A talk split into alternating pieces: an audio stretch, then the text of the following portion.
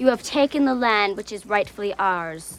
Years from now, my people will be forced to live in mobile homes, on reservations. Your people will wear cardigans and drink highballs.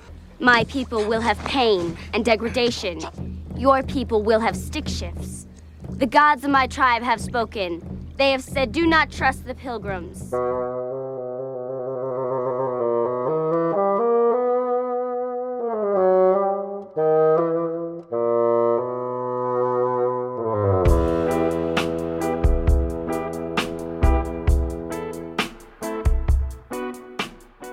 Garrett McQueen. I'm Scott Blankenship. And this is Triloquy, the classical music podcast with Pulitzer Prize winning guests. We can now officially officially say that. First, it was Wayne Shorter, now a, Pul- Pulitzer Prize winner. How do you do it? Nam Myoho Renge Kyo. Absolutely. So you're manifesting positive energy. All right. Yes, absolutely. Uh, I want to um, uh, give a huge shout out and thank you to Allison Van Etten for uh, setting up my conversation with uh, Anthony Davis uh, today. We're going to talk a little bit about um, his Pulitzer Prize winning piece of music, uh, Central Park Five. Um, also, a little bit about the composition We Call the Roll that I had um, Scott. If you remember back when Abe Hunter was on the podcast, that was that was the big termination pod uh, uh, opus of the podcast. Um, th- so that was for that project uh, in conjunction with the Lead Society, the world premiere of We Call the Roll by uh, Anthony Davis. We're going to talk a little bit about that. And we're going to talk a little bit about his piece of music, You Have the Right to Remain Silent, which was streamed this past weekend, um, featuring Anthony McGill and the Cincinnati uh, Symphony Orchestra. So, really looking um, forward to sharing that conversation uh, with everyone. Uh, this opus of Triloquy, this 76th opus, is that correct? That's right. 76. You got it. Getting up there. This 76th opus of Triloquy is made possible in part by Make Music NOLA. This is an organization that I'm going to talk a little bit more about um, within the opus in the first movement. Um, but just to give you a, a quick preview, uh, Make Music NOLA describes their programs as music for social change. They're a string um, instrument uh, education initiative, uh, both after school and summer and throughout the year down in New Orleans. Um, Make Music Nola's programs are open to any student in Orleans Parish who is eligible for free or reduced lunch. So this is a program, Scott, that any child, any of these um, at risk or, or, or uh, underprivileged kids can engage with for free. And they're getting education that is not only, um, you know, in that so called classical tradition, learning how to play violins and cellos, but it's equitable in that they're learning about the black traditions in that genre and also the local traditions, how you tie in local culture with um, education. So I'm going to talk a little bit um, about them and their um, executive director. Um, there is a job. I have a, just a few more announcements here. There is a job I don't even plan on it anymore. I just, um, by the uh, uh, posted by the National Philharmonic that um, I was asked to um, announce to the people. And your deadline, you're li- if you're listening to this on drop day on Wednesday, you have until this coming Monday, November 30th, to turn in your application. The National Philharmonic is looking for a director of marketing. Pay range starting at 75k. Not bad, especially during a COVID year. is that good in Washington, D.C.? It, it's is is probably decent. You know, Washington D.C. is expensive, but Yeah. you know, seventy five k again. If you're looking for a job during COVID and you you know have the qualifications for the director of marketing, you know, Truth. Go go for it. Go do it. I'm I'm um, I'm working on a project with the National Philharmonic that I'll tell y'all about next week. But I'm in the rooms talking about equitable hiring, and y'all need to hire black people in X, Y, and Z. So if you are in the field of arts administration in any way, and you're um, interested in that opportunity, just go to their website nationalphilharmonic.org. The downbeat was brought to us by Wednesday Addams. Love Wednesday Addams. It's the scene from that movie is problematic on many levels, but what Wednesday is saying, I think, is important to revisit this time every year. So we'll get into that little bit of uh, of, of conversation in the triloquy. Um, we're going to talk about, um, in addition to Anthony Davis's music, other Pulitzer Prize winning um, music and uh, music composers, including George Walker um, and Kendrick Lamar. Um, we have some Megan Thee Stallion to get into, um, some Sia to talk about, and, and lots one. more. Yeah, so let's get into into it. So I just want to remind the people, I feel like, Scott, we have to refresh the folks every now and again, maybe eight weeks or so on the accidentals, just to make sure we're not leaving anyone behind. Not to mention the fact that we always forget to assign right. an accidental. Right. And I made a note to myself, do not forget to talk about the accidentals today. So if if you know all of this, I'm sorry, but just, you know, again, making sure we're not leaving anyone behind. In music, you have things called accidentals, sharps, flats, or naturals, and they alter, you know, the note. And, and right. we won't get into the music theory of it or or whatever. But uh, here on Triloquy, we like to um, talk about in this first movement sort of the newsy things in the arts for the week that stood out to us and we put a sharp next to it which most times means something good or if it doesn't mean exactly that we'll explain a flat which usually means something not so good and a natural that we usually explain when it comes to whatever so so my first sharp with all that said nice my first sharp for um for this first movement um, is in honor of Michelle Cann, uh, who um, is a phenomenal pianist. Michelle Cann was actually the last interview I had down at WUOT, and it was a great way to, you know, tie a bow on that uh, leg on my career. Um, I'm reading here from the Inquirer. Um, it says Curtis Institute. The Philadelphia Inquirer. Yes, thank you. It says the Curtis Institute names pianist Michelle Cann to new chair, honoring legacy professor Eleanor Sokoloff. So First and foremost, the Curtis Institute. A lot of people don't know about this school, maybe or no. I was I was one. You got to lay out how it, it didn't. It's less than one percent of the applicants that get into the the Curtis? Yeah, yeah. So for folks who don't know, the Curtis Institute is one of the music schools where, uh, and the what what Scott is talking about. Um, they list all the rankings of how difficult it is to get into whatever school across the country. And you know people instantly think of the harvards and the mits and stuff which you know obviously they're high up on that list. But at the top if not near the top um, every year is the curtis institute. Now it's only music and they admit something like less than a percent of their uh, of uh, of their applicants. I know in bassoon, shout out to Aaron Apaza, who I used to play with down in Knoxville. He went to Curtis. He he was uh, lucky enough to get into Curtis, but they take one bassoon every year. So imagine, you know, if I'm a bassoonist, you know, wanting to go to this school, out of everyone else who wants to go there as well, they're only going to take one of us. It's kind of like winning a job. So you know, for Michelle Cann um, to to get this position and then be uh, to be named after this legendary uh, pianist Eleanor Sokoloff is historic on many levels. So Michelle Cann did go to Curtis. So first of all, she had the chops to get there, and then to go back to be teaching uh, these you know highly skilled, highly trained, um, highly talented musicians for them to be getting the black side mm-hmm. of the uh, training. You know, um, uh, you know Michelle's very uh, unique flavor on repertoire. You know what will be taught. You know I think it's huge. It's it's a big step in in the most tra- one of the most traditional classical institutions. First off, big congratulations to Michelle for reaching that milestone and uh, cracking that glass ceiling. That ceiling, it wouldn't be glass, but you get the point. Um, my question is: is if they, if you have to have so much skill and and development to get into Curtis what do you leave with? um, what special sauce does Curtis have that others don't?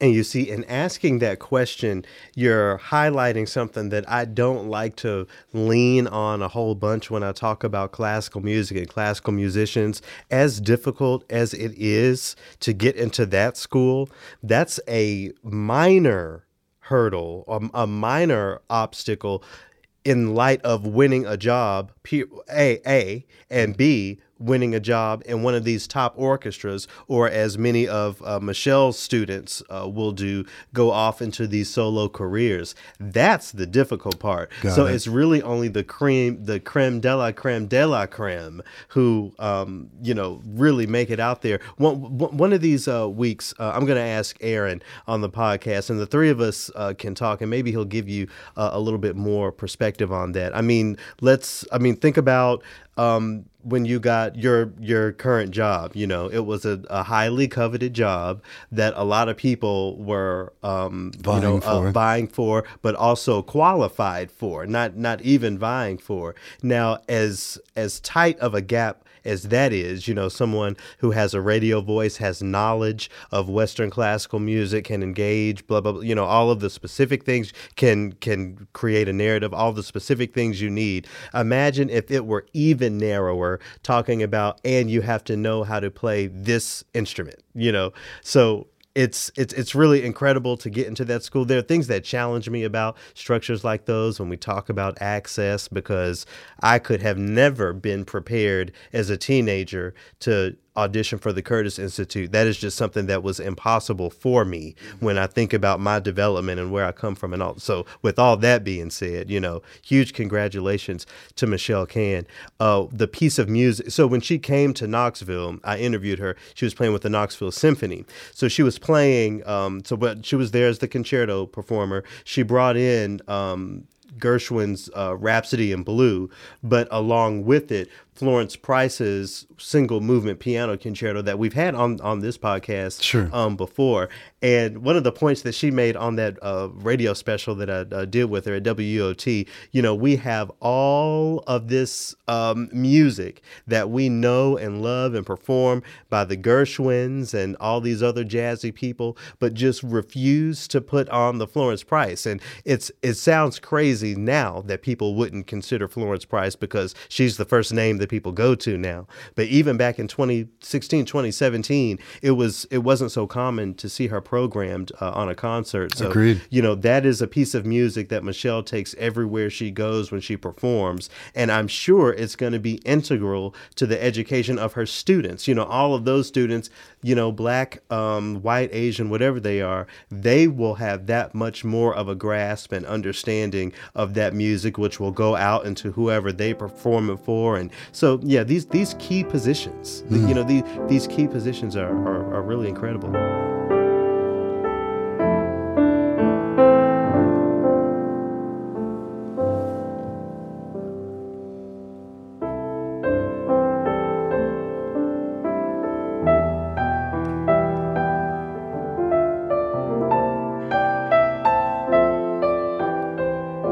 So I also wanted, before we get into you know some of the the less feel goody stuff in this first movement, I also wanted to offer a sharp to Laura Patterson, the executive director of Make Music NOLA, uh, which I uh, told you a little bit about in the announcements.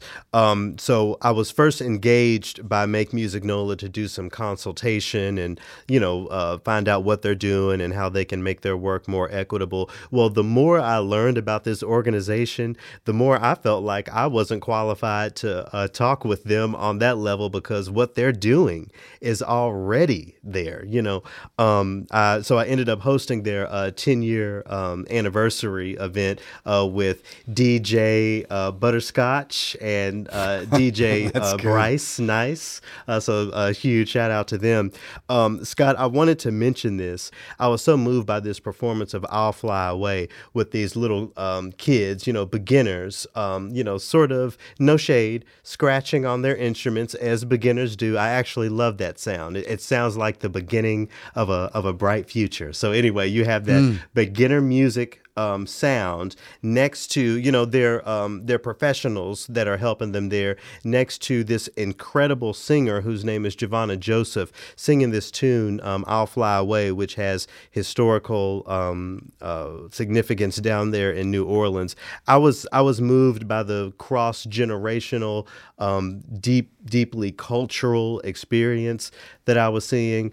I wonder if um, you. I know you've never been to New Orleans, but I haven't. but when it comes to um, where you are from, Omaha, I wonder if you could see a strings program or some sort of music education program that taps into the music of that part of the country, which, from my perspective, would be some sort of roots something or I don't know. It's interesting that you bring that up because after Katrina, there was sort of a minor exodus of Yeah. certain residents of all along the coastline of Louisiana and Texas ended up settling in Lincoln and Omaha, Nebraska, Mm-hmm. um, that's where we got some really great Cajun restaurants, obviously. Okay. But at the same time, part of that exodus had musicians, visual artists, dancers that ignited a whole new pocket of of um, culture Yeah. in, in in the Omaha scene. Most definitely.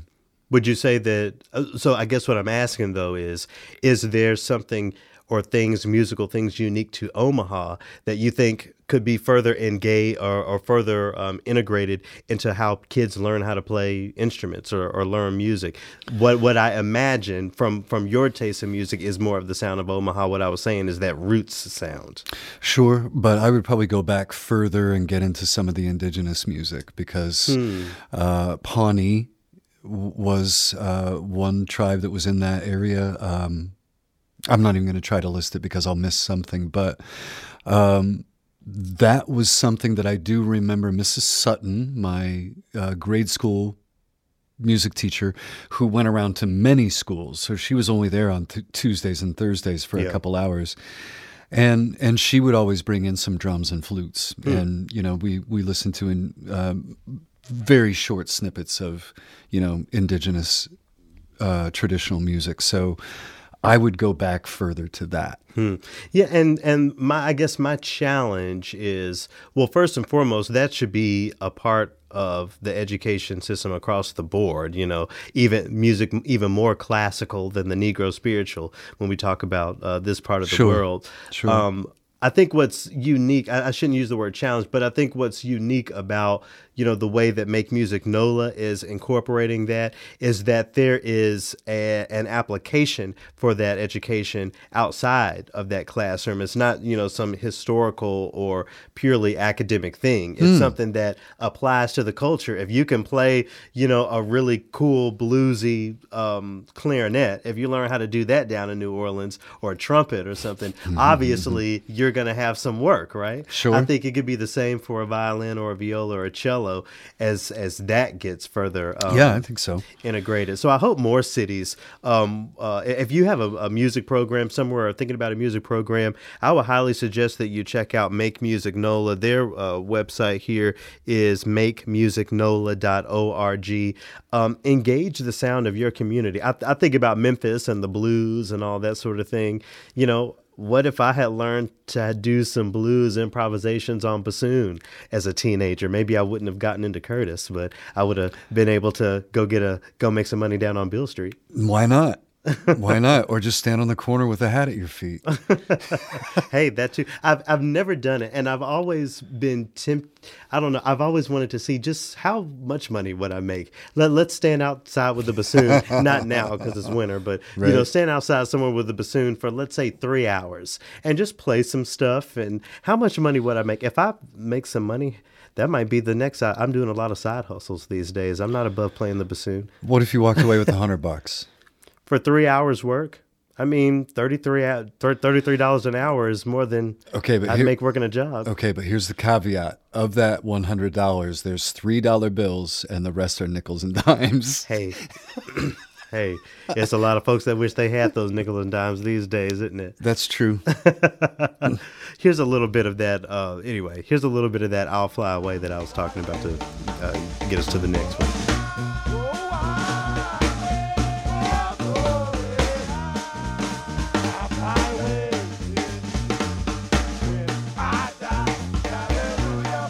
Garrett, this next one I have conflicting viewpoints on. Okay. So you know the artist Sia, mm-hmm. okay, and I've I've been a fan of hers back to the day when uh, she was singing with Zero Seven.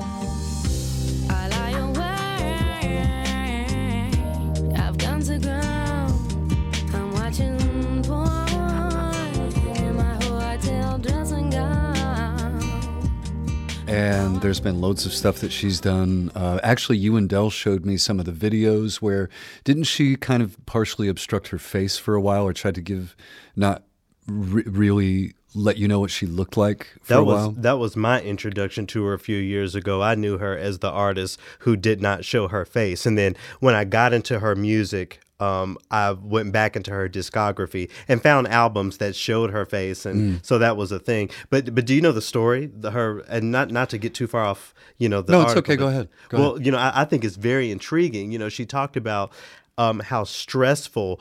Um, press tours and all of that stuff uh, was for her early on in her career, using her Im- using her image as a selling point. You know, her very face being marketed. Um, so um, the the way I understood the story was that when it came to uh, that next album, it's the one with Chandelier and and and those songs. great track. I think thousand thousand ways to let me. Okay, let me let me look really quick. 1000 forms of fear. You love that keyboard sound thing that we have now. it's a new fave. the album was called 1000 forms of fear so yeah so it was when around that time that i um, discovered her for myself and you know i thought it was very intriguing for her to make the decision that if i'm going to continue on in this music i'm not doing the press tours like i was doing and you're not going to use my face as a marketing point so she would sing uh, perform live facing the opposite direction, you know, like or or covering her face. Uh, Jonathan, um, you know, guest co-host from a few opuses back. Yep. He, uh, the uh, I think it was the New York City Gay Men's Chorus. Um, they performed with Sia, and they all were assigned one of those wigs. Jonathan has a, a picture in that bob. That's fantastic. wig. So yeah, Yeah. Anyway, if, if you don't, um, if you happen to not know Sia, I think her um, her music is really incredible. I would I would suggest One Thousand Forms of Fear. Her her um her next album was called uh, uh, This Is Acting. Uh, her previous album, I, I love always love the title of it. Some people have real problems. So, but but across her discography is some great music. So definitely look it up if you don't know who we're talking about. But the, there is just something about her voice that um, it's buttery to me, you know. Um, and I want to put a flat by this because of my flat, yeah because of my first reaction to uh, this announcement that she has a, a new album dropping in February. The music goes along with a film that she made. Okay, and one of the characters in the film is an autistic teenager, and it is played by her friend and a longtime collaborator who is not autistic. Mm-hmm. And the blowback has been, and now, and this is without having seen the film and what, maybe 60 seconds of a trailer that's Sure, available. sure. Okay, so this is what we're working with mm-hmm. that she's getting blowback for that performance essentially being a caricature of an autistic person at that point. Now, as an actor and having the theater background, I totally get how you want to put the right person in Yeah. right? But come on, there was not one autistic actor that couldn't have done the role, right? Let's go back to the most recent long, long. I almost said Long John Silver, Lone, Lone Ranger film, where Johnny Depp. I would watch a Long John Silver film. though. Would you? the seafood shops, my favorite. Um, so Lone Ranger. Lone Ranger, they brought in Johnny Depp to play the role of Tonto. And I kind of made a stink about it when I was on Facebook. Like, there's not one indigenous actor that you could get. Not one. And what were Seriously? folks saying? Oh, why do you think it's a big deal? Blah blah blah. and there was a lot, yeah, there was people coming, oh, I like looking at Johnny Depp. You know, some of the women were like, oh, I'll watch him do anything. And but that's not the point, though. Right. Is the, the the fact of the matter is is that you have a white person who's doing. Uh, would it would it be red face at that point? it that's look the first time i was I'm, I'm glad you brought this in so when we talk about certain actors playing certain roles that depict you know people from whatever communities i was first exposed to this idea uh, back when that movie uh, dallas buyers club was out. And i'll admit that i still have not seen the movie but you know i i was engaged with the rhetoric talking about uh, trans people should play trans roles. And i had never quite thought of it. In my mind i was like well it's an actor. What's the big deal? And actors play roles, you know. Acting. but you know, the more I sat with it, and um, the more I just tried to make what I was hearing true, the more I could see that, yeah, exactly what you said. There are whole trans people out here who can play trans people in movies. I think we get into the capitalism conversation when we talk about True. the big names and all that stuff. i.e., Johnny Depp will draw a crowd. Right. But he didn't. Right. the the movie tanked. Um, so with this Sia project, someone who is not autistic, I understand, was booked to or is booked or has you know played the role of, Yep. of an autistic person. Yep. This gets back. I forget when we were talking about the vibrating bodysuits. Mm-hmm.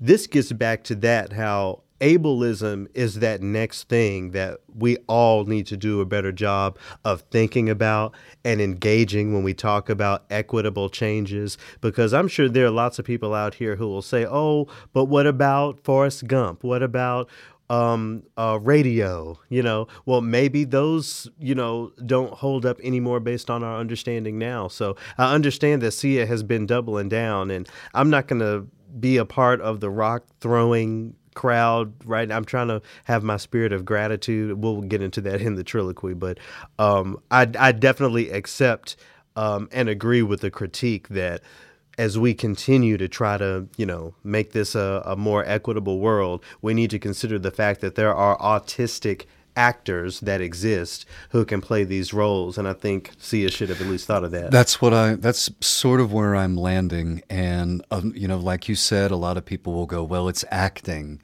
Okay, but if you look hard and you don't find somebody, then you need to look harder. No, um, spend a little bit more time if it's that important.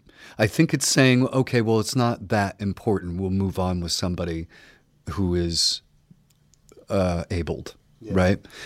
But imagine, look at it this way: if you held on and kept looking, and you found the next Daniel Day Lewis, you know, the next. Um, what if you found the next Chadwick Boseman or the next the next person who was going to Uh, really bring something special to the screen? Isn't that more important? Would you wouldn't you feel better about that other than just saying, "Well, I found an actor who could do it"? Sorry, say that again. So, If you if you search really hard and you find that next star, mm-hmm. wouldn't you rather? Isn't isn't it saying that that is more important than just going? Well, I, it, that it isn't important that I find an autistic person to play an autistic role. I just found somebody to do it. Wouldn't you be more proud of finding the next sensation? I mean, even yeah, yes, yes, and even if you know, even if I don't find the next person who's gonna, you know, make all the the uh, box office money and, and that sort of thing, I, I think about it from the perspective of of empowering that in, individual. You know, there are so many people. Uh, I imagine there are so many people with different abilities who dream of some sort of role that they can do. You know, they have a passion for uh, the theatrical arts and, and just want to be a part of that. Yes. And just Yes. can't because it doesn't. ex- So, you know, I, I think there is. I think There- it's fun to think about the possibility of finding the next superstar who, you know, has different abilities. But even if not, it's about empowering that person for that one role, for that one moment, for that one project. And, There- and Sia had that opportunity and, and missed it. There are probably autistic people out there going, "Why are there no roles for me?" And and here and here is one, And and, they are. can't even get that one. That's that's where I now. So I, w- I went back and forth from the okay, an actor should be able a good act. Look at Daniel. I said Daniel Day Lewis, mm-hmm. my left foot, right? He played a person. I believe it's cere- cerebral palsy that this mm-hmm. that the character had, and I think he won an award for it. But there has to be some person who could do that that has that experience. I mean, that is an equitable practice to go the step further to find those people. So, uh, yeah, uh, well, we'll we'll link this um, in the description. What I want people to understand for me is that my critique is that we have to take every opportunity to empower the individual despite There it is. what could come after Right. if, if they never act again if if if if the thing never even makes the screen you know the fact that you're empowering that person and giving that person an opportunity that they can uh, otherwise can't really get anywhere because Mm-hmm. you know folks like Sia are, are are hiring you know fully abled people to play these roles At any rate, the film comes out in February. You can check it out and see if her doubling down is going to pay off or if she goes bust. I hope that Sia, uh, you know, uh, it's hard to say what with the cancel culture, and I don't even should should we should we put some of her music here? Or, Sure. or, or am I in trouble? Or am I doing the wrong thing there? I'm, I'm critiquing Sia, and I'm also acknowledging that I really enjoy her music. If if, if that's I a think- problem, let me know I because think I'm, I'm here to learn. I'm not trying to be right. I'm just I'm, I'm just trying to you know be as equitable as I can. Here here's here's one of my favorite Sia tunes to um, transition us here. Clipped wings, I was a broken thing. Had a voice, had a voice, but I could not sing. You would want me down. I struggled on the ground. Spending a little time with the accidentals this week.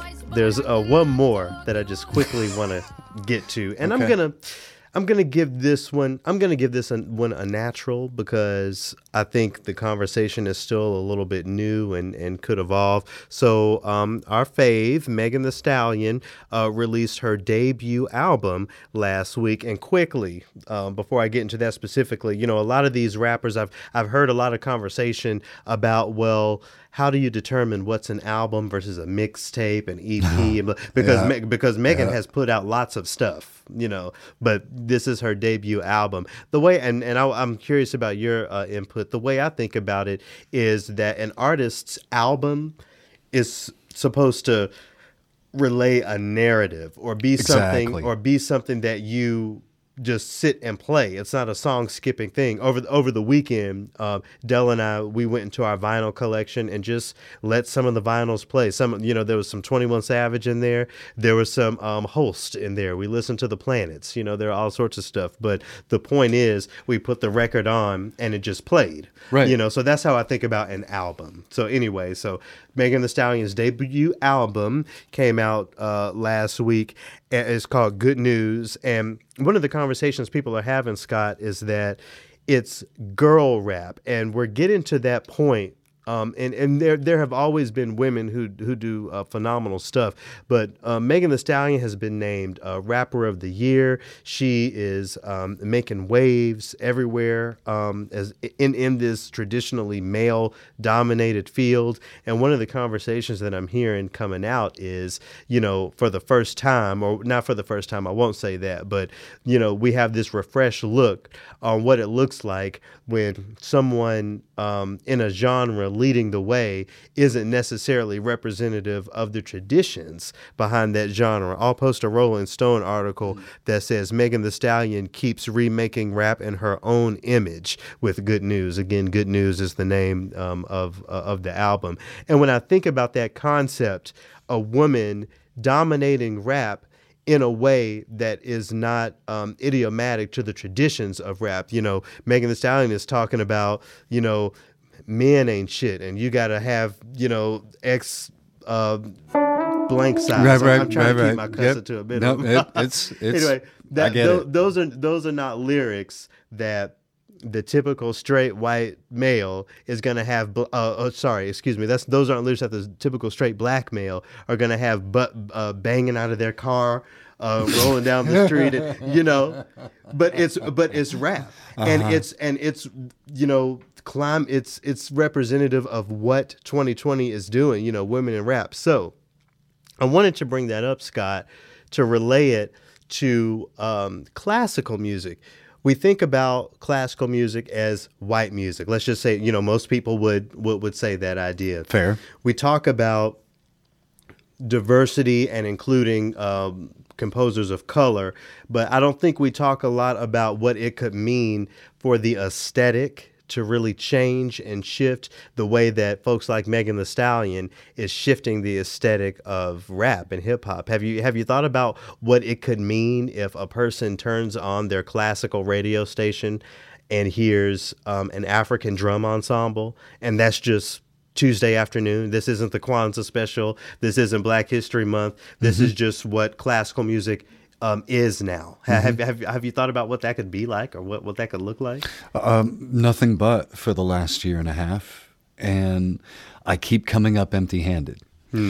Um, because so much of it, I think, deals first with breaking the expectation, breaking what has become. Um, uh, you know, I get I get emails from listeners every once in a while that want to tell me what my show is supposed to be. Sure. You know, you're not supposed to be playing this. You know, this 20th century garbage or this loud, bombastic whatever, and you know that is so endearing to me when somebody writes in and says that. Number one, so they're off on a good foot. So number one, you got to break down that image of what it is first, and then all of your time is going to be spent on what it can be, and you have to market it differently. You know, getting away from what we've been talking about for almost two years now getting away from the idea of the relaxation of the time off Yeah. of the getaway sort of an idea from it now that is not to say that you can't use it for that mm-hmm. But we're saying that it is it is other things um, and that's why I think that it's going to take some time. Here- I know, Don't I get know. Me, don't get me on that. I know. don't get me on it. I'm the one that takes the hit. I mean, time for time for whom? You know that, that that's what I think we should ask ourselves more. It's going to take time for whom? Who who is have who is doing the waiting? Yeah, Actually, yeah. who's who's doing the, I'm- I'm the hit- thumb twiddling, the the sitting in the waiting room, and who's going along with things because you know it just takes time. I'm Who- hitting the I'm hitting the eject button right here.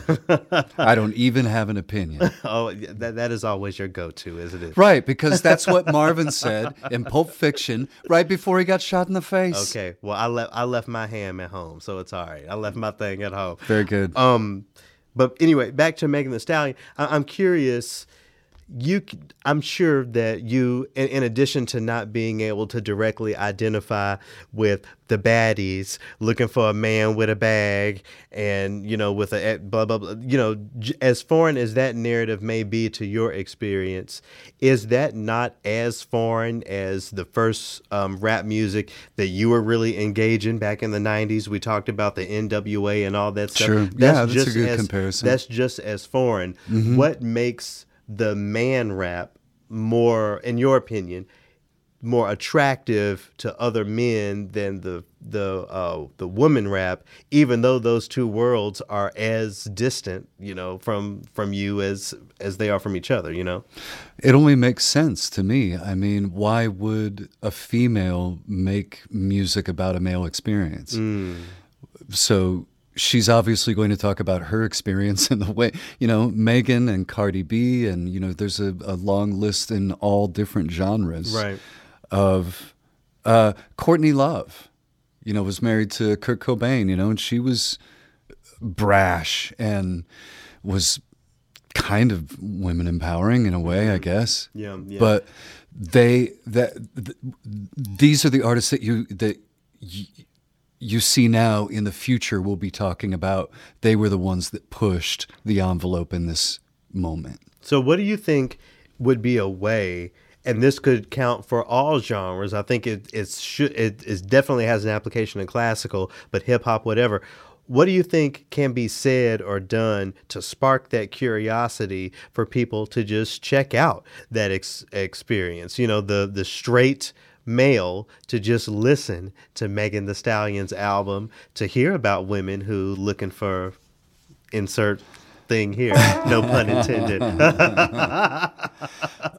Um, it, for me, I would I would only be listening just anecdotally, you know, just to know what was going on in the zeitgeist because um, I am not her target demographic.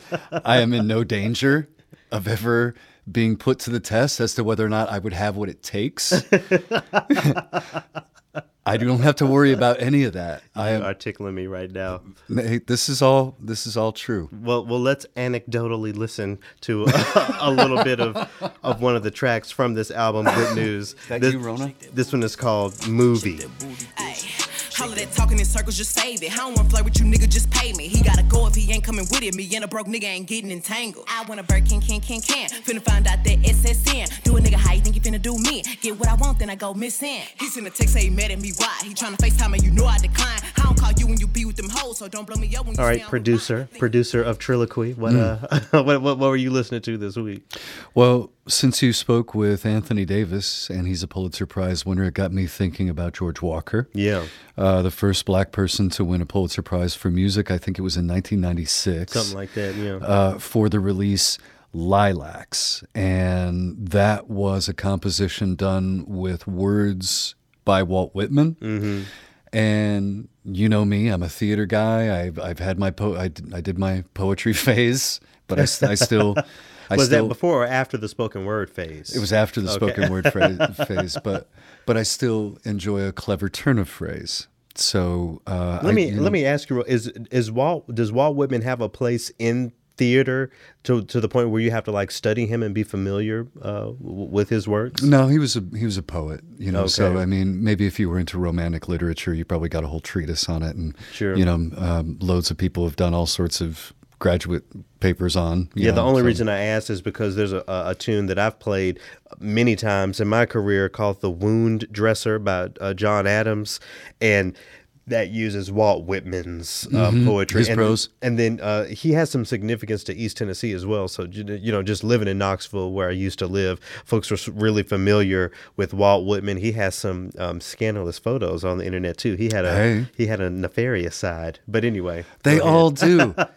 Every humans. Mu- music, art, art is made by humans. and you know. and some of the best of it has some of the best stories. You know, that's But what anyway, I'm saying. Lilacs you, uh, by George Walker uses some of the prose of Walt Whitman. Right. So you've got a um, soprano and a piano, and I listened to about half a dozen of those, and I can say it's not my bag.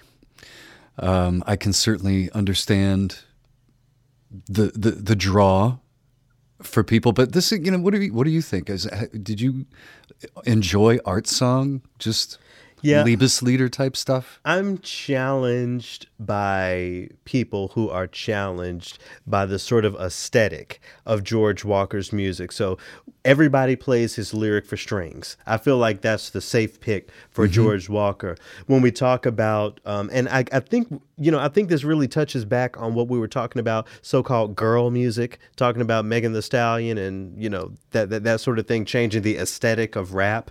I think when we talk about uh, DEI and classical music and including more of this music by these composers, we have to really accept that the aesthetic is going to change because the perspective is different. George Walker had a, a lived experience that is different from other people, so that means the music is going to sound that way. I will acknowledge that uh, Lilacs uh, is one of those tunes that um, you know most radio program directors or whatever would say is not radio friendly. But I challenge people to really sit with that music and grow that appreciation. Think about the first time you sipped some cognac or the so- something that you've grown an appreciation for now that at first you just felt like it wasn't quite your thing, you know? Um, most booze. Sure. Yeah. Now, so that that's not to say that I don't enjoy other things by George Walker. Let's Yeah. talk about tangents for chamber orchestra. Now, last week and the week before, I've been talking about how I've I've just really been drawn in by horns lately. Sure. Okay, and so George uses them really well in that, and in this track, uh, what it brought to mind for me was those like 50s and 60s uh, Mercury Living Presence recordings, you know, uh, that sort of aesthetic in this track.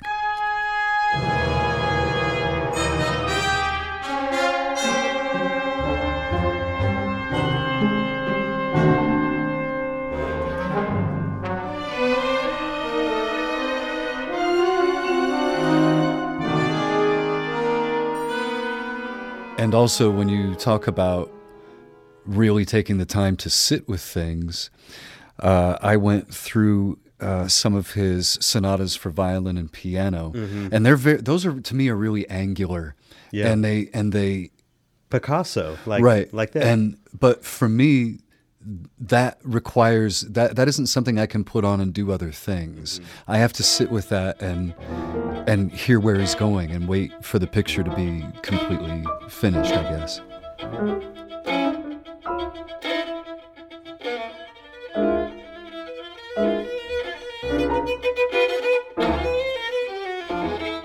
But you know, that's probably what the composers want anyway for their art to not be treated as wallpaper, but something that you actually digest. And it sounds like what you're saying is that George Walker's music for you requires that to really sit down and digest it, not have it over in the corner. And it's one thing to require that kind of a, uh, uh, attention to internalize it, digest it, however you want to say. Uh, it's yet another to have the skill to keep you. Mm. Okay, so there's nothing that drove me away from it. All I'm saying is, is that it made me.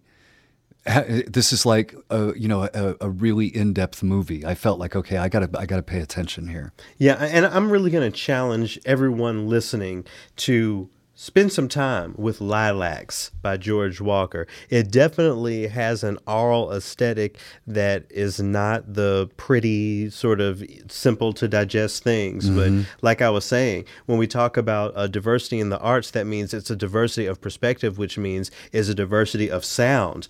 And right. the Pulitzer, it was good enough for the Pulitzer Committee, right? So I think you know, we all need to, you know, work on stretching our own ears and really uh, digging into finding things to dissect, th- finding things to appreciate about uh, music like Lilacs uh, by George Walker. Here's here's a little bit of that uh, to to get us going.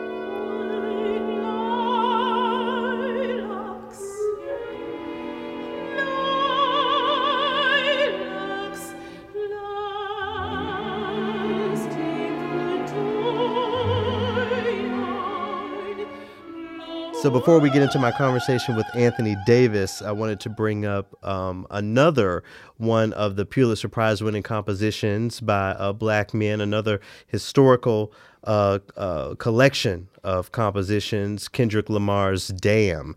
Now, of course, the most famous um, uh, excerpt, I'll say the single off that album was one called Humble. Yeah, yeah.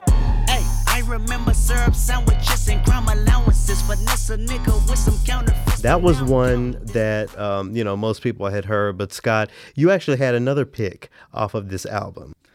The track "Love" is one that grew on me pretty quickly. You and Dell introduced me to it, and for some reason that has been a song that I've put onto other playlists to try to recreate that aesthetic, get that vibe going, that feel good feel mm-hmm. in uh, the next dinner party or the next time I had people over for drinks or whatever it was.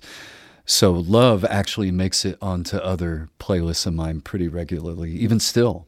I think it's you, you once described it as that perfect after work tune to put on.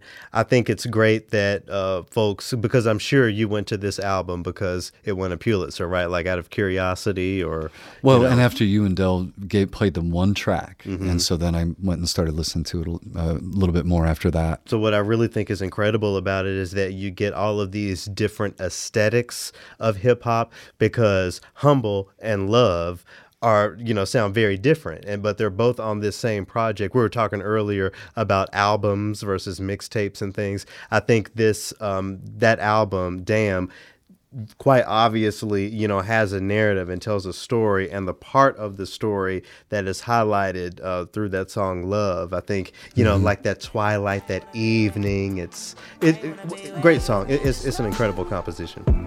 If i didn't ride blade on curve would you still if I'm in my mind at work, would you still keep it a hundred? I'd rather you trust me than to keep it a whole I love a lot of the songs on that album. Uh, my personal pick, I love the tune "Element" because I like the, I don't know, I, I like the the uh, energy of it the the tempo plus the way the beat was written and then you know the the context of the of the lyrics when it comes to you know Kendrick Kendrick's experiences I think it's really cool so that's that's my pick off of Damn the song Element I've been stumped out in front of my mama my daddy commissary made it to commas Bitch, all my grandma's dead, so ain't nobody praying for me. I'm on your head, ayy. 30 millions later, know the feds watching. Auntie on my telegram like be I thought we would segue um, with the tune off of that album, Fear.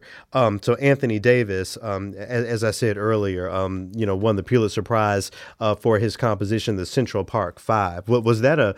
Um, I'll admit that it was not a story that I was familiar with until they were doing uh, movies and documentaries. Uh, the, you know, the Ava DuVernay, uh, When They See Us, is the first time I really had an understanding yeah. Of the Central Park Five. Was that a story that you were aware of, or I was aware of it, mm. sure, because the headlines were huge. Yeah, See, know, and I don't and, even remember the headlines. So right, that happened in 1989. So yeah, I would have been 19 years old and probably just starting to pay attention to big headline news stories like that.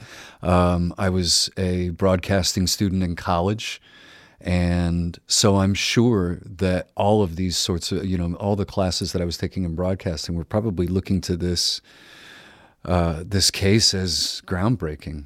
And think about how, you know, you said you were 19. So think about that, Scott.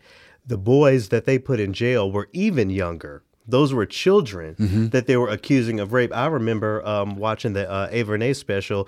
One of the kids wasn't even sure what r- rape was or how you have sex, much less how you know raped a woman. Right. You know. Um. And um. So anyway, so uh, at the beginning of uh, this conversation, um, Anthony Davis basically just lays out what that story was, you know, just for folks who may not know. And I think, you know, just recounting that story just um, makes me just so, it, just makes me shake my head at the folks whose names we will never know, the folks who are innocent in jail who we will never know about. You know, Anthony Davis was not at all shy about um, talking about Donald Trump's involvement in that. You know, mm. if you mm. remember that, and of course, I you know, d- just that monster that was always there. You know, uh, trying to give them the death sentence. Yes. Children, trying to give children the death sentence. So, anyway, um, there's an opera written about that whole story that Anthony Davis wrote. Um, I talked with uh, him a little bit about that. His piece of music written in honor of the late George Floyd, We Call the Roll, and a piece of music that was uh, performed by the Cincinnati Symphony uh, uh streamed last weekend um, based on his own experience called You Have the Right to Remain Silent. So, I thought, uh, anyway, um, getting off the track there all the way back to Kendrick, I thought Fear off of that Kendrick album would be a great piece of music uh, to use to segue here. So here's Fear, and here's my conversation with Anthony Davis. Why God, why God do I gotta suffer? Pain in my heart, carry burdens full of struggle. Why God, why God do I gotta bleed? Every stone thrown at you, resting at my feet. Why God, why God? The story is in uh, 1989, there were um, uh, a group of youths from Harlem uh, went into the park, you know, and, and, mostly to you know to have have fun, you know, a little raise, raise a little hell, but not not anything really very serious. And uh, at the same time, uh, a woman, Trisha Meili, was assaulted in the park and raped, and uh, so the police were looking for for for for to to to, to find the perpetrator and they they rounded up, I think, you know, a number of kids. You know, it wasn't just the five. They number, rounded up, I think, about seven kids initially, and uh, then whittled down to the five. Um, you know, who happened to be in the park at the time.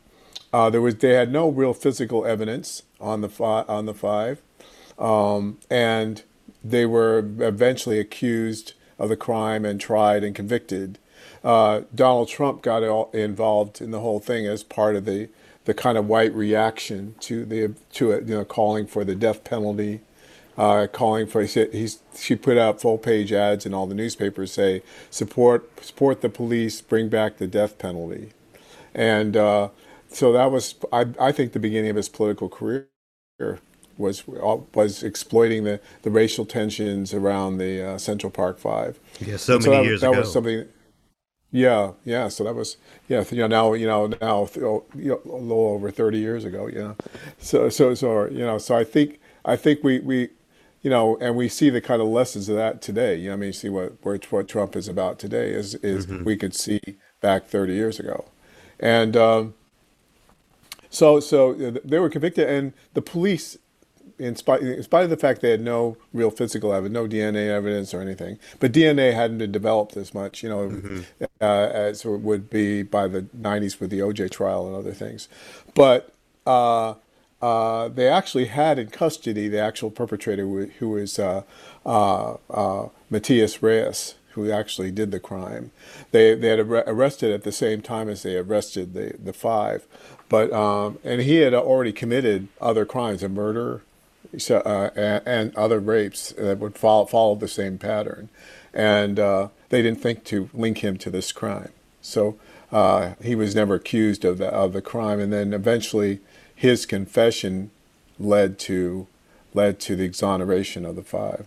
Right after they had spent time Been behind in prison. bars. Actually, Korey Wise was in prison 13 years. The others Wow. seven to eight in juvenile detention. So uh, it's uh, you know, so it's, it's a kind of heartbreaking story about you know what happened to them. You know, some of them were they, they were able to rise above it, like Yusef Salaam. He was able to graduate from college. You know, during his time in in, det- in the juvenile detention, and and uh, uh, Korey Wise was in adult uh, because he was a year older. Was tried in an adult as an adult and ended up in an adult prison for 13 years. So. Yeah. So his his punishment was quite different from the others. So what inspired you to write an opera about this? I think when we when most folks would think about this gruesome story, they wouldn't instantly think of opera. Well, I think uh, well, what happened is uh, Ke- Kevin Maynor, who runs the Trilogy Opera Company in Newark, New Jersey, uh, I was talking to them about doing an opera. I wanted to do an opera on, uh, based on uh, Amiri Baraka's play The Dutchman. That would be set in a subway car. Uh, but uh, he, but he, he, he asked me if I would read this libretto and to suggest a composer to write the music. And the libretto by Richard Wesley was a, a first draft of the Central Park Five. So I read the libretto and I said, I called him up and said, I want to do it.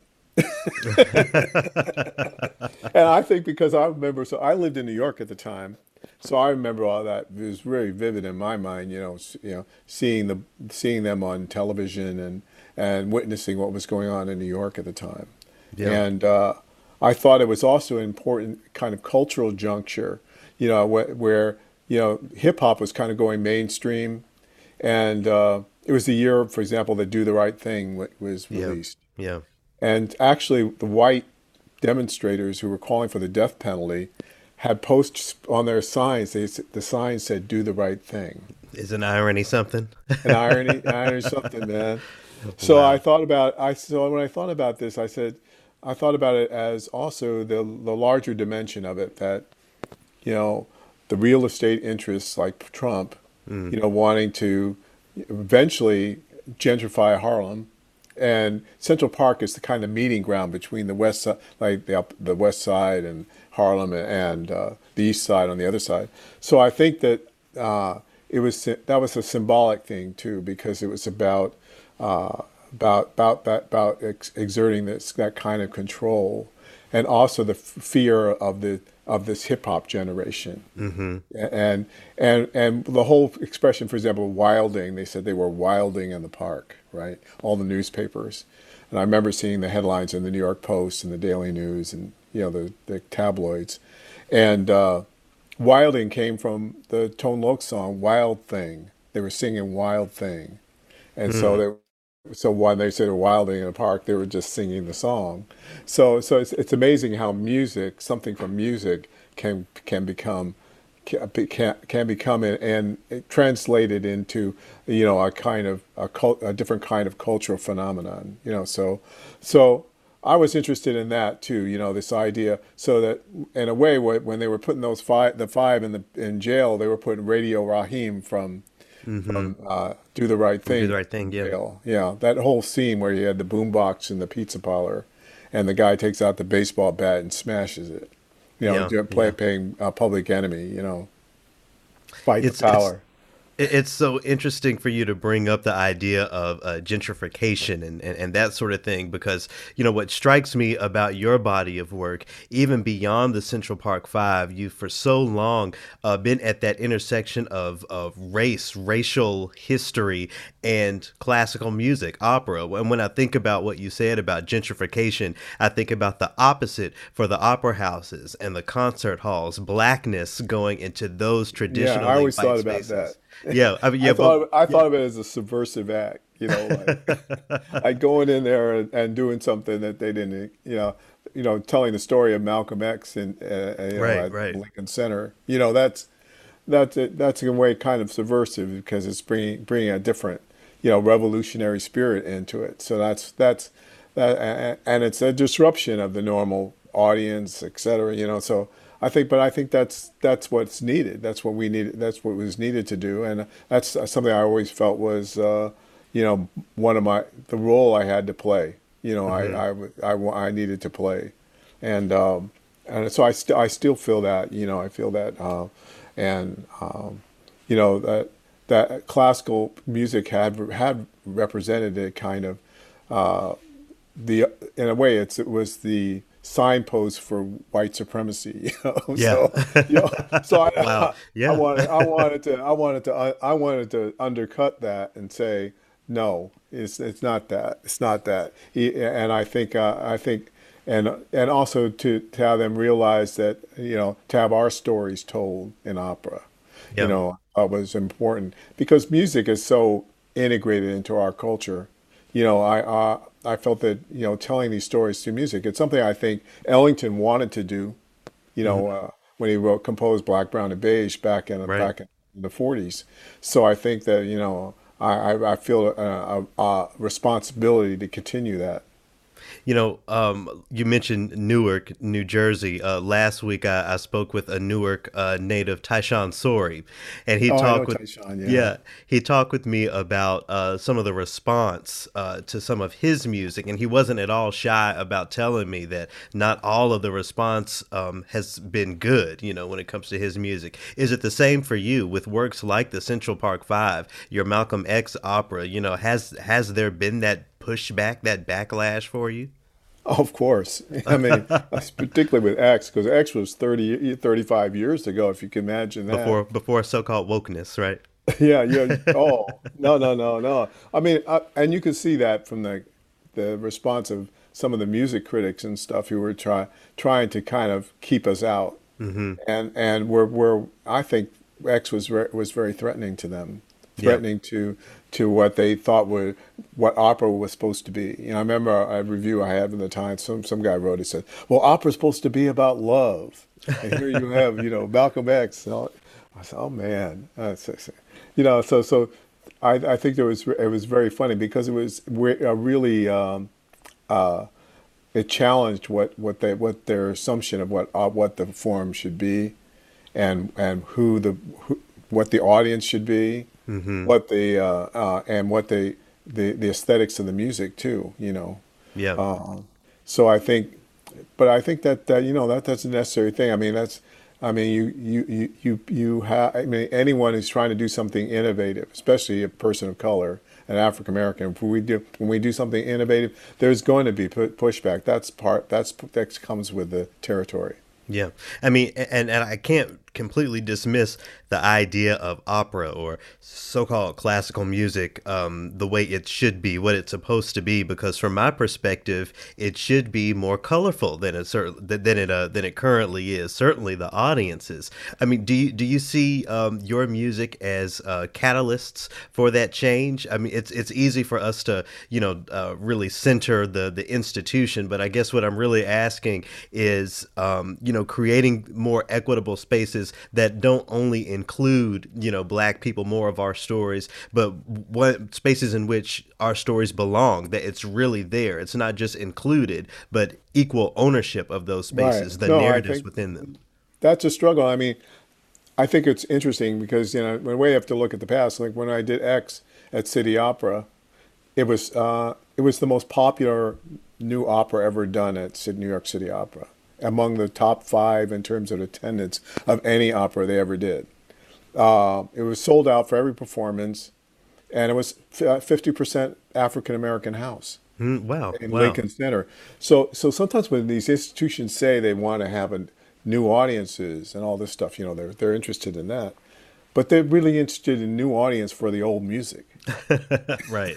Exactly. I mean, uh, so so so uh, so on some some level, they did, it, you know the fact that this audience came and it was part you know for X was that was you know, those people were invisible to them Mm-hmm. at a certain level. So so so you have to watch institutions who talk about the new new audiences and stuff. Make sure that they really mean it. And what that means is that sometimes the old audience will be displaced. You know, there are other people who are going to take those seats, and that's important. I mean, when I did Amistad in Chicago, it was it was really interesting because they had mostly a subscription audience for the opening night, and it was a weird response because it was mostly white audience, and all the black people couldn't get in. Isn't that something? Yeah, so they had to add another show so that black people could come, and and the response between that show and the and the opening night were totally it was it was antithetical. It was totally different, and I think I think uh, because it you know it, it it deals for for for some white people it's it's uncomfortable. It's uncomfortable for their, them to see racism and look at racism and look at look at the past and look at how people acted, you know, and uh, and in Amistad, we were, we were reflecting how the the visceral response to, you know, these these captives who took over a slave ship, the you know, and uh, so so I think that th- those things, you know, that we see that today, you know, pushback with Trump with um, the uh, 1619 curriculum, et cetera, Right, you know, right. uh, and s- saying, oh, well, should do 1776, and they still want to bury that stuff. They Right. still want to make sure. I mean, it, I mean, you know, race is like our original sin. You know, you know, racism is the original sin in America.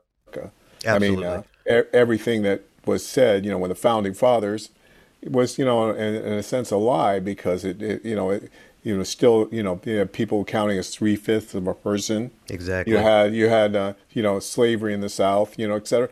Black codes after. Even the you know. electoral college today Yeah. is a remnant of that of that racism. Exactly. And Exactly. and uh, the Second Amendment is is also part of it because you know they that the Second Amendment was created so people could hunt down slaves. Mm-hmm. I mean, so they could organize militias to hunt slaves. I mean, what? I mean, so the the legacy of that, you know, it's going to take a lot to erase that, to to to to eradicate that from our from our the Constitution and from our you know our our our how our government how our government practices. So, do you see your Pulitzer win with uh, the Central Park Five as movement in the right direction? I mean, the, the white people in those offices were okay with your work, uh, uh, uh, Yeah. clearly, right? Well, unfortunately, I had a lot of black folks on the committee that, that year. Very good. Yeah, even I mean, better. that helps with Bill Banfield and some of the others. I mean, I oh yeah, shout that- out to Bill Banfield. Yeah. So, shout out, shout out to Bill. But I think that, you know, um, and I think it's exciting. Uh, it was it was exciting for me to see that happen because uh, I've been involved a lot with, you know, polit- with pol- the political realm and and having uh, my music speak to political issues and and uh, now at this moment when people are finally, you know, trying we're trying to wrestle with these things, you know, I think think you know some of those pieces can speak to speak to those issues, you know, in, in a direct way. Yeah, absolutely. And you know, uh, we, we already you know established that in your catalog there are so many pieces at that um, really interesting intersection, um, including a work that you wrote uh, in honor of the late George Floyd. Uh, we call the roll. You know, I had the honor of hosting the event uh, that premiered it. Uh, I wonder, um, you, you did such a uh, an incredible job of telling us uh, the story of the Central Park Five. I wonder if you'll paint the picture of your reaction to hearing um, about the murder of George Floyd. Was it, a, and I've asked this to a few people, was it a here we go again situation, or was there something different about this one for you? Well, I think it was the response was different to see Absolutely. the international response to it. I mean, I would to see the video. I mean, see on the TV. It was it was it was horrif- just horrifying. Uh, I mean, but to say that it's new, it, I mean, it was. I mean, we have Emmett Till. We have, you know, I mean, Right. the- you can go back to the '50s. You can go back, you know, there's the lynchings, and you know, I mean, it's it, there, there, there, there's a continuity there. There, there. That's why it was emblematic of something that's been going on for a long time, and that we thought was, you know, abate, had abated to somewhat, but it hadn't. You know, but but we all know that you know the uh, you know the need for reform in the among in the police, et cetera, but but also just the value of black life. I think you know Black Lives Matter was a really necessary movement, and the fact that it became such an international phenomenon with support from you know all kinds of people, I think was that was that was that was different. I mean, that hadn't happened since the '60s with the civil rights struggle, when you saw, you know, how Martin Luther King galvanized so many people. it's it's easy to uh, easier I'll say it maybe um, to really see the power and understand um, the the spirit of this music when it's performed by you know the many phenomenal uh, black musicians that are out there. Um, what about the white musicians? Have you ever thought about uh, your music pieces like "We Call the Roll" performed by entirely white ensembles? What what are the implications there? What would that mean? Well, no, I, I, I hadn't even thought about that. You know, it's, it's funny. I mean, I mean, sure. I mean, I would like to see it done by choirs. Yeah. Uh, choirs could do it. You know, I mean, I think think that uh, uh, I think that I think I, I definitely could be performed by uh, mixed race groups, etc. I mean, I, I I would think so because it's it's all about awakening to what, what what's going on and, and, and that you know we're trying and the, this I, this movement of, of of trying to uh, move move forward after you know all these tragedies. So so um, so the message is really positive coming out from, from the from the piece, you know, and uh, so I, I would hope that uh, you know all kinds of you know groups could do it, and eventually, you know. Uh, being a part of that premiere inspired a thought in me that I um, hadn't thought about before um, as it applies to the way COVID has impacted the arts and classical music. It's one thing to not be able to have a full scale opera staged, but art songs and, you know, uh, music for, you know, for voices and piano, like We Call the Roll, that is a little bit uh, more accessible. Uh, I wonder if you um, have thought much about that. I sort of, it feels to me like this is the time when the art song and music um, of for ensembles like that can really take the main stage for for audiences, for us all to really appreciate that type of music even more now, considering we can't do the full scale opera. No, I think so. You also it's kind of intimate form. Right. I mean, you know, we can have people. You know, people can watch in their, their screens and watch something that can can affect them. You know, it's, it's so it's a different scale, different way of of, of presenting music. I, I I just did this project at Eastman School of Music uh, where they did six of my arias. Uh, w- made music videos of, of the arias, like of kind of as portraits portraits of them as singers, but also portraits. You know, one one of them did John Quincy Adams from Amistad, another did Navigator. Someone did the Goddess of the Waters from Amistad. Someone did Malcolm X from the aria from uh, X. Uh, so so and one did Korey Wise. So so there's this whole this whole thing of but you could do also with with you know doing a with a green screen and stuff background they could do CGI effects all kinds of draw kind of you know digitally draw on the on the image to create make create a whole world around it so it's kind of a different way to present music you know that I, I think it has a lot of potential. Uh, you know, uh, in, in a way to take and and this is just from my operas, taking this you know little portraits of characters from the opera and it and presenting them to people. Yeah, So, and, and, yeah, and, and talk and talking about a different way, you know, that's a perfect segue um, into "You Have the Right to Remain Silent," which you know we all got to enjoy this past weekend. Um, that is, I, I read, and if you're comfortable, you know, talking about it, that is based on a personal experience of yours, correct? Or it was it at least inspired by?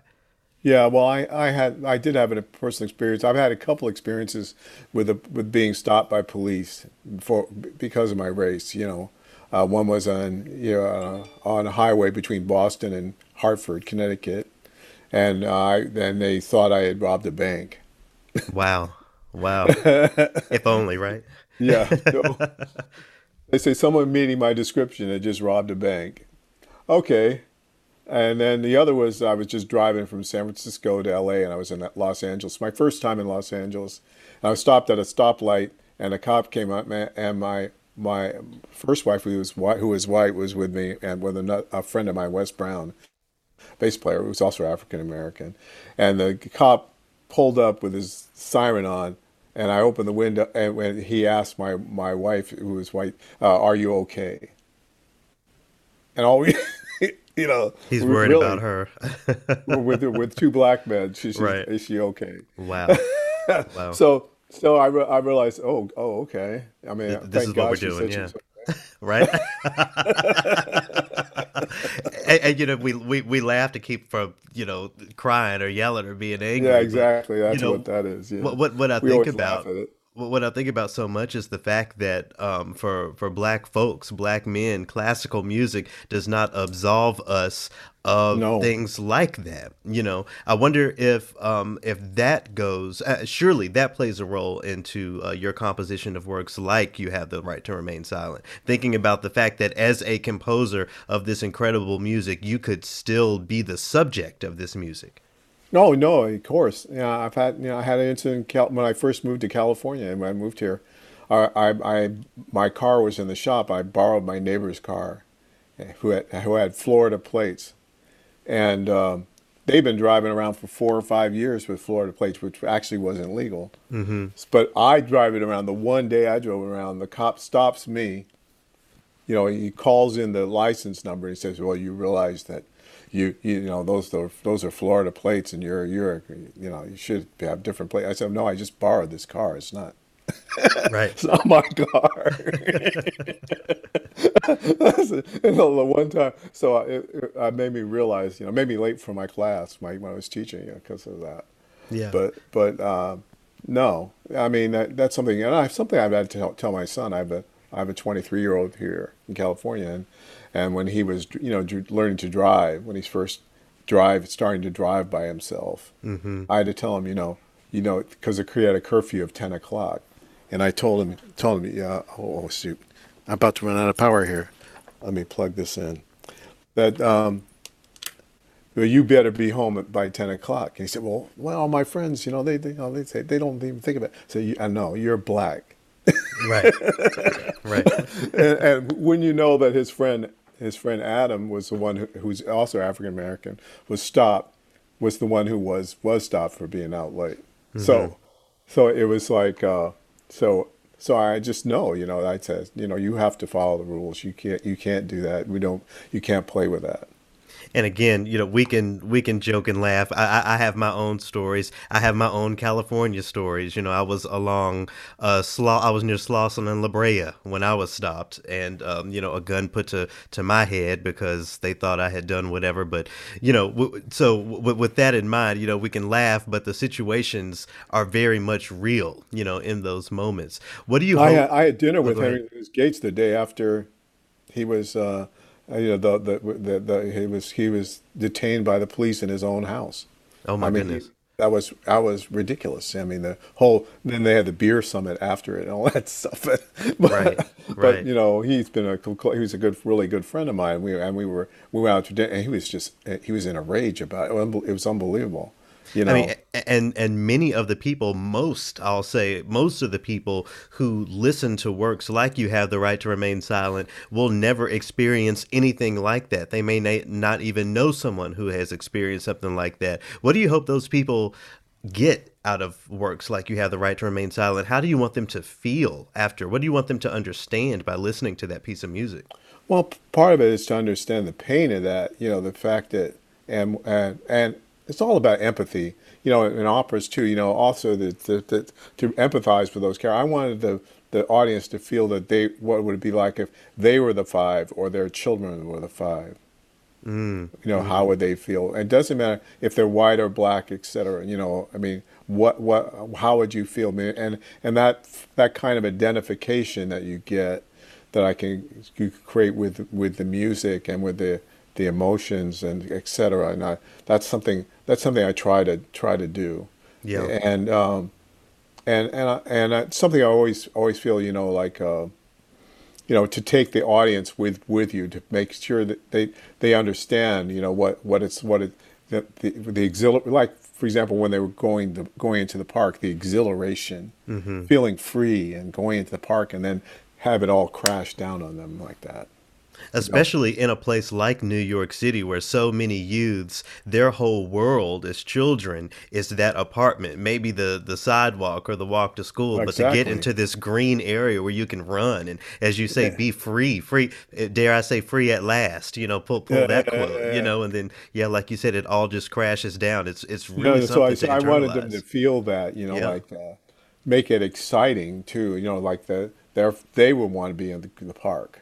Yeah you know, uh, and I think that that's that's part of it. I mean, when I did X, I wanted to make sure like I, I did this chorus with Allahu Akbar, which uh, when the, the Nation of Islam, you know, to embrace, uh, Malcolm X uh, joins Malcolm joins the Nation of Islam, mm-hmm. and I want to feel the same exhilaration, the thing about being part of a community, part of a movement, part of something that's bigger than you. Yeah, that's a you know that's that's that can be a transcending transcendent thing. So that that's uh, but I wanted the whole the audience to feel that you know, uh, you know that that ex- exhilaration, that that sense of sense of being transported and being uplifted, you know, and uh, and and I, and I think that's a process of you know the of uh, uh, of uh, empathy and also a process of identification, and I and you know and that's something that I, you know, sometimes critics get mad at me about. I remember when I was wrote X, they said he's trying to manipulate us. Damn straight, I'm trying to manipulate yeah. you. you know, you, you speak to that exhilaration, you know, maybe even the exhilaration of getting the Pulitzer phone call or email or however the the, yeah, the that was came funny. to you. No, it, it, that was very that was kind of funny because uh, they don't actually tell you gonna when you win. They just had put an announcement in the press. They put the oh. announcement, and you so have to just. I had no clue that was happening. I was I was on. Uh, I was doing in the middle of a faculty meeting on Zoom mm-hmm. at UCSD, and I get this call from New York. You know, so oh, I said, well, maybe I better check it out. So I I said I left it, and I forgot to mute the Zoom. So I get I get on the phone call and Frank Oteri, who's from New Music US, New Music uh, America, said, "Oh, you uh, congratulations!" And I said, "For what?" And he said, well, "You won the Pulitzer Prize for this year." And I said, "Wow, wow." so I called my wife and said, Cindy, I won the Pulitzer Prize. Guess what? Yeah. and, and, and, that's how the whole meeting heard that. So it was pretty funny. I wonder if you've uh, thought about or considered any similarities or even through lines with the other black men with whom you share this great honor. Uh, uh, the late George Walker oh, and oh, sure. the rapper Kendrick Lamar. You know, it seems like these are uh, three very different things. You have, li- you know, lilac more in that tradition, and then the hip hop, and then you're mixing uh, those seemingly two two worlds. Have you thought about any similarities there?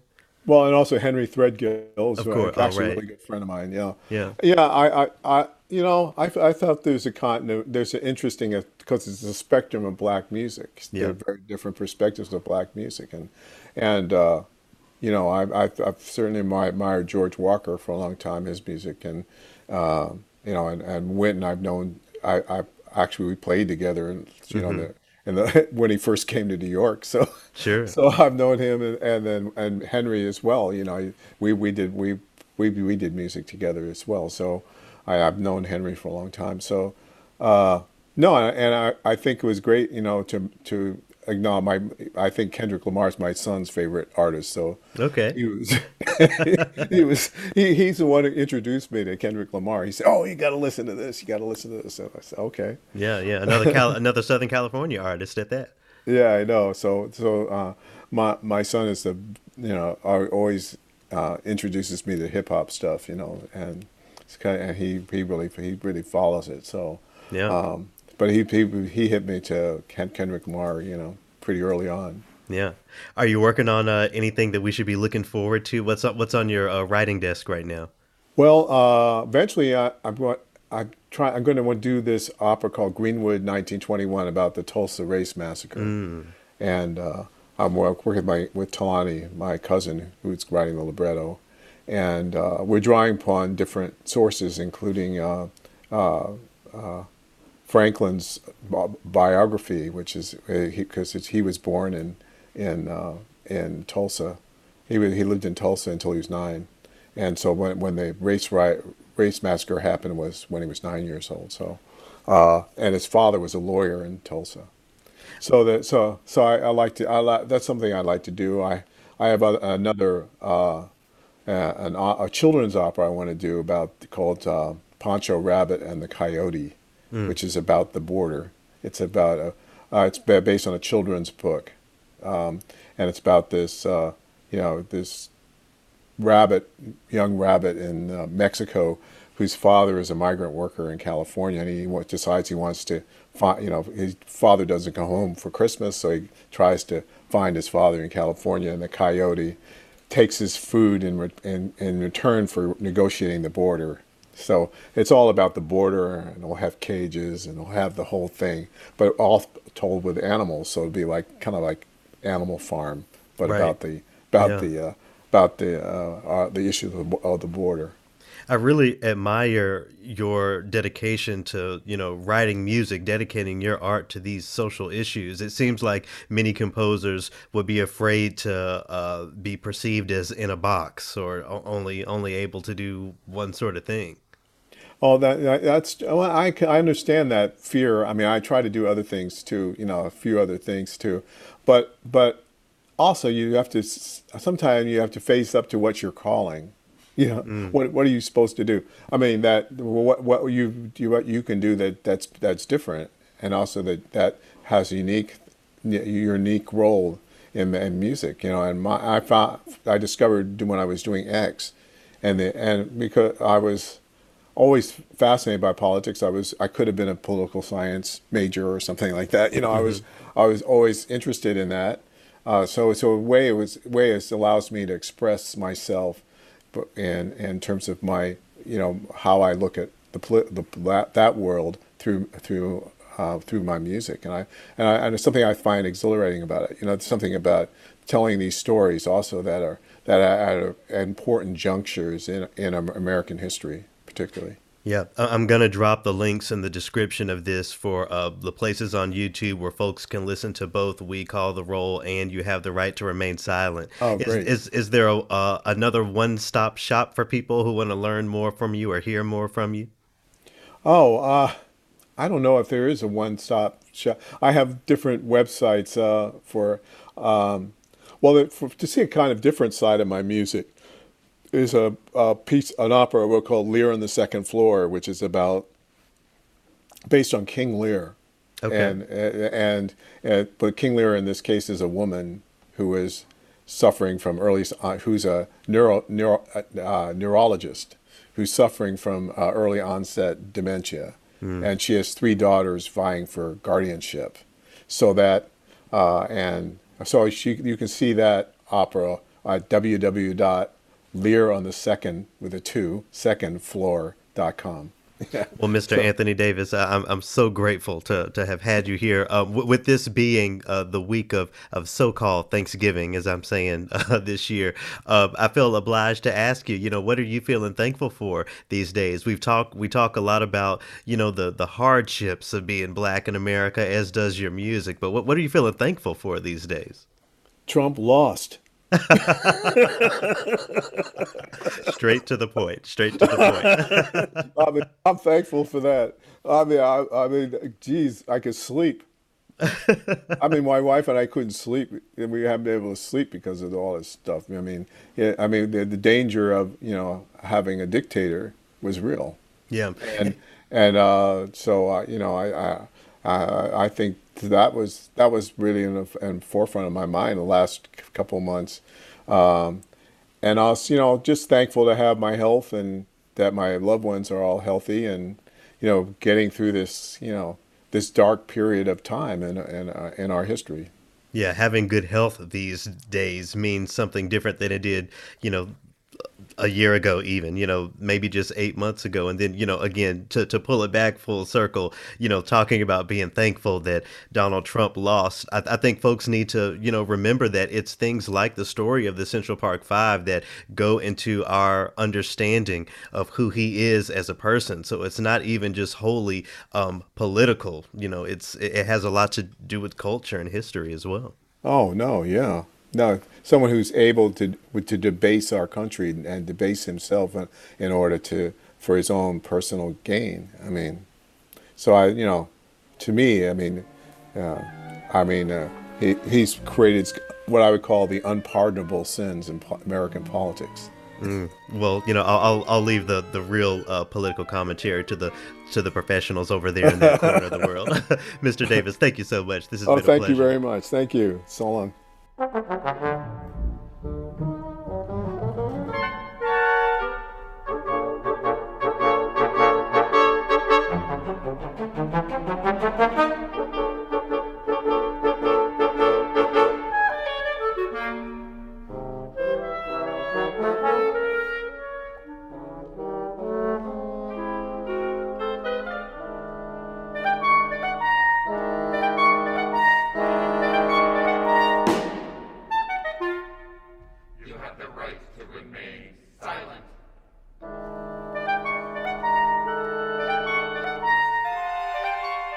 Bravo to Anthony McGill, who was featured in that um, performance that I shared with you, streamed uh, last Friday. Um, the piece of music, once again, is called You Have the Right to Remain Silent. You can uh, learn more about that and, and, and hear it um, on the Cincinnati Pops website or on the YouTube uh, link that I have provided in the description. Um, you can also um, I also encourage you to um, check out We Call the Roll, which is still streaming on YouTube. I believe I'll put the uh, link there, and also the piece of music by um, Anthony Davis, the Central Park Five, music written in honor of Kevin Richardson, Raymond Santana, Antron McCray, Yusef Salaam, and Korey Wise. Scott, I I'm I'm in my feelings all of a sudden just thinking about that story and thinking about the art that has come from it and our responsibility to shine a light on it and and to make sure that we are equitably um, making sure that people understand that music and understand the narratives that the music uh, represents. It's so important. It's not. It's not even just worth decoration. It's oh, how can I say that? That's not what I mean to say. What I mean to say is that it's not just um, you know, sharing it for the sake of sharing it. You know, these are people's families who were destroyed, people's right. lives right. who were destroyed, you know. So having music to really um, immortalize those stories so that we will never forget, it's it's really important. So, you know, it, it's nothing to um to to overlook. So a huge thanks to Anthony um, McGill for playing the music. A huge thanks to Anthony Davis for being on this opus of Triloquy. I'm really honored. And to Allison Van Etten for getting things lined up. Absolutely. Let's get into this last movement. You have taken the land which is rightfully ours. Years from now, my people will be forced to live in mobile homes, on reservations. Your people will wear cardigans and drink highballs. My people will have pain and degradation. Your people will have stick shifts. The gods of my tribe have spoken. They have said, Do not trust the pilgrims. Hearing from Wednesday Addams once again. We'll get to so called Thanksgiving here in a second, but um, I just wanted to quickly say, and I almost, I almost hesitate here. I almost did not um, want to say this, but I will. So, I was I had a lot of meetings uh, on the day that uh, the concert um, featuring Anthony McGill and the Anthony Davis piece uh, premiered. So I got to it uh, not at the beginning. I got to it a little late. I'm scrolling, you know, looking, and I find it, and I see the still of Anthony McGill. For folks who don't know, you know, a black clarinetist on the uh, picture of this on the image with the title of the piece of music. You have the right to remain silent. I'm expecting to dive into this black um, centered experience. But when I clicked on the link, you know, the orchestra was in the middle of Schubert's unfinished symphony. Now, what if someone who had no idea that was going on happened to see that and um, could have been hooked, could have been engaged by that music if they happened to click on and see, you know, something black being performed as opposed to Schubert's unfinished. I'm not saying that the orchestra made the wrong decision to put it on necessarily, but what if what if the person who randomly clicked on the image of this black musician that they see, you know, uh, ready to hear some orchestral music from some sort of black perspective, what, in, what if instead of that Schubert symphony, it was um, another art song or it was an orchestral piece of music by a black composer or something that had, you know, the sounds of jazz or blues? You know, we, we, we're constantly talking about hooking people in and audience development on the virtual platform, but we're being force fed the traditions that were in the concert hall that you know we we can't have right now. My first question is how many people are going to be able to pick out Schubert's Eighth apart from the opening passage?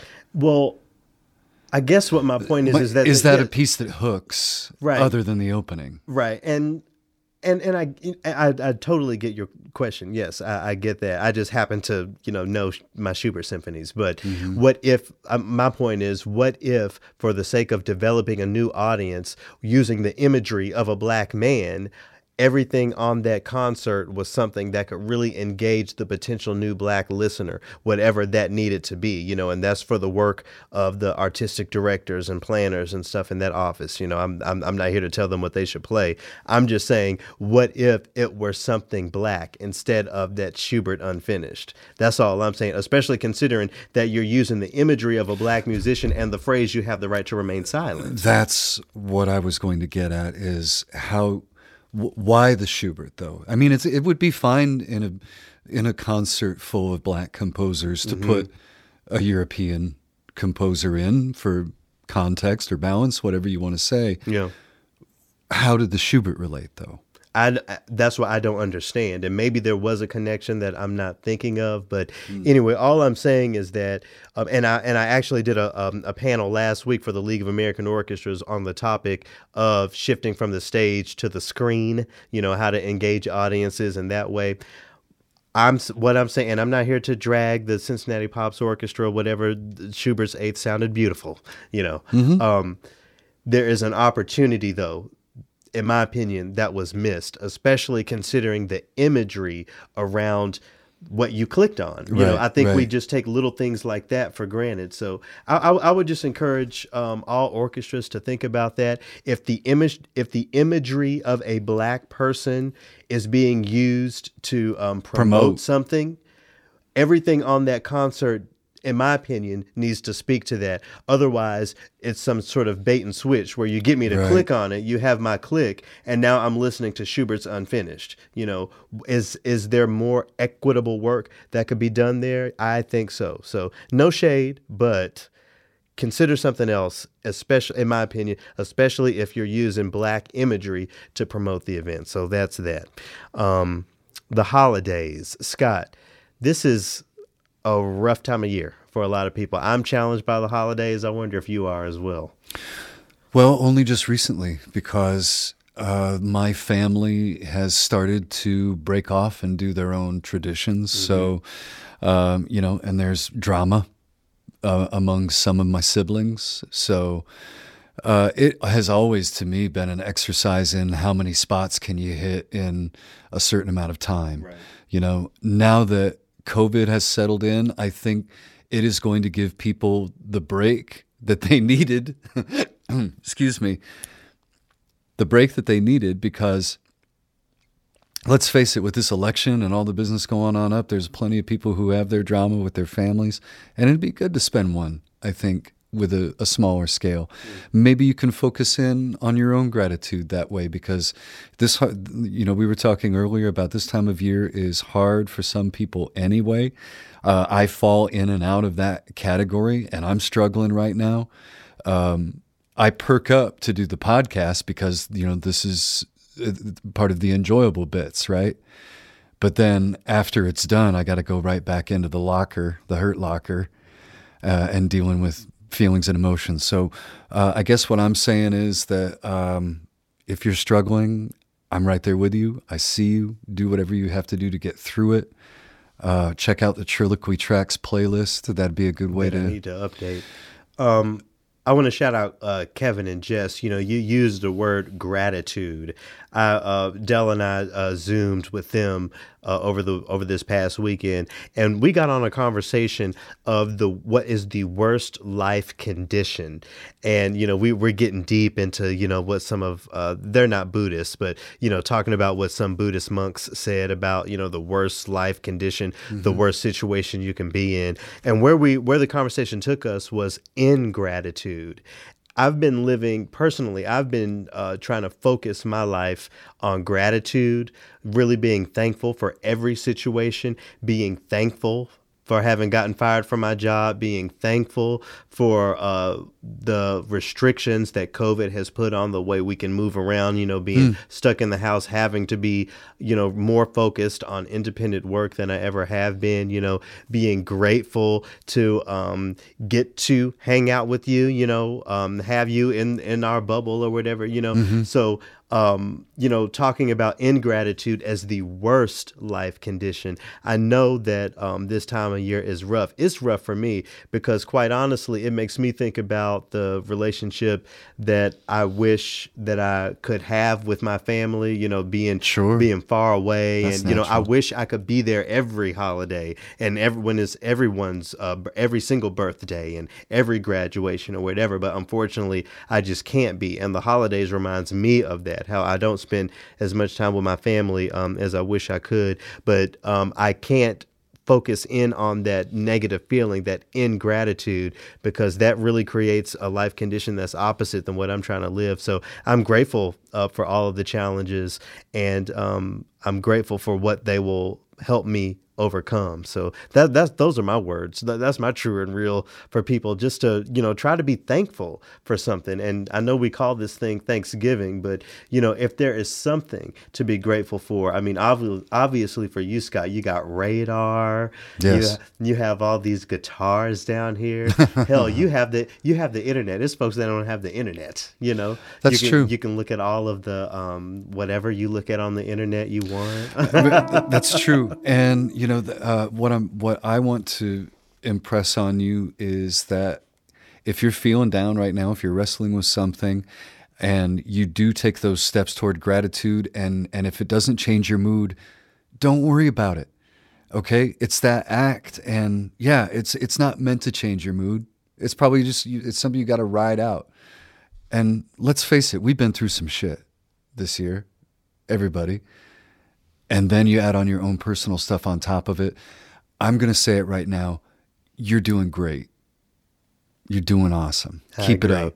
I agree. I am thankful, you know, talk about gratitude, what we're thankful for. I'm thankful for all the listeners. You know, I'll say, I, maybe I said it at the at the front of this, um, but I'll say it again now. I'm thankful for y'all. Y'all, y'all are keeping this going, um, making it uh, more and more relevant every week. You know, getting um, shout outs from um, big names, getting Pulitzer Prize winning composers on the show. So, Yeah, you yeah. know, um, we're doing it now for the you know now now that we've gotten the we've had our cranberry sauce now what's something that's sort of sharp on the thanksgiving plate some pepper something some hot sauce or something that's something that's spicy um we In this part of the country, no i'm i mean on this podcast oh, I was going to say I'll go get the funny. I'll go get the ketchup but, for but- you. But that is funny. Um, so we weren't even allowed, and maybe I've said this on the podcast before. Growing up, we weren't really even allowed to call the holiday Thanksgiving because we should be thankful every day, as my mom would say. But also, look at what they teach us in school about it. Who of uh, you know, I'm 33, you're 50. You know, there's a generation between us, but even so, we were all fed that same crock of nonsense about pilgrims and Indians and you know coming together and surviving X, Y, and Z. Okay, so. I'm not even going to um, bother talking about, you know, the actual start of Thanksgiving as a holiday, and of course, you know, the what folks have done to the indigenous populations of North America. As much as I want to drive the point, as far from the truth as that story they teach us all in kindergarten and first grade, dressing us up as in- Indians and pilgrims, so-called Indians, if that is as far from the truth as it is, imagine what we could really discover about what we're doing here with classical music, really shifting the gears, really interrogating the traditions that have brought us where they are. If the Pilgrims and Indians story is that wrong, consider if what you learned about classical music, so called classical music, is as wrong and as far from the real equitable truth. What if we could all be that curious, Scott? What if we could all have that spirit of just change and um, and, and making things different? We'd, we'd have a completely different field, wouldn't we? We'd have a different podcast. yeah, we wouldn't even have to be here probably. We'll be talking about something else. um, before I go, before we hit the gong, listen. I know y'all want to see Meemaw. I know y'all want to see Grandma. I know that there's a lot of language about the war over Thanksgiving with certain states um, having restrictions and, and lockdowns and things. If you want to actually fucking see Meemaw next year, you need to stay at home. Please. COVID is real. See y'all next week.